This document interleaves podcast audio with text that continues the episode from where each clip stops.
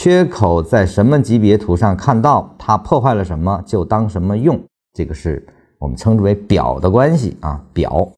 像这个有些个股除权啊，或者说停牌很久之后啊，一开盘它也会有的有大幅的修正啊，这是对这几年的一个反应，它也会形成巨大的缺口。那么这个实际上在日线上看，它也是在日线上出现的破坏了谁，它就当谁用。前面可能是一个走势，它破坏那个缺口就当走势用了，这个是表的关系啊。如果从里去看的话呢，它就是最低级别，它是一分钟以下，因为它没结构，所以从里真正的级别去看的话，它是一分钟以下的一个级别的运动啊，你可以当成是一分钟的比啊，都是可以的。这个就是对缺口的理解啊。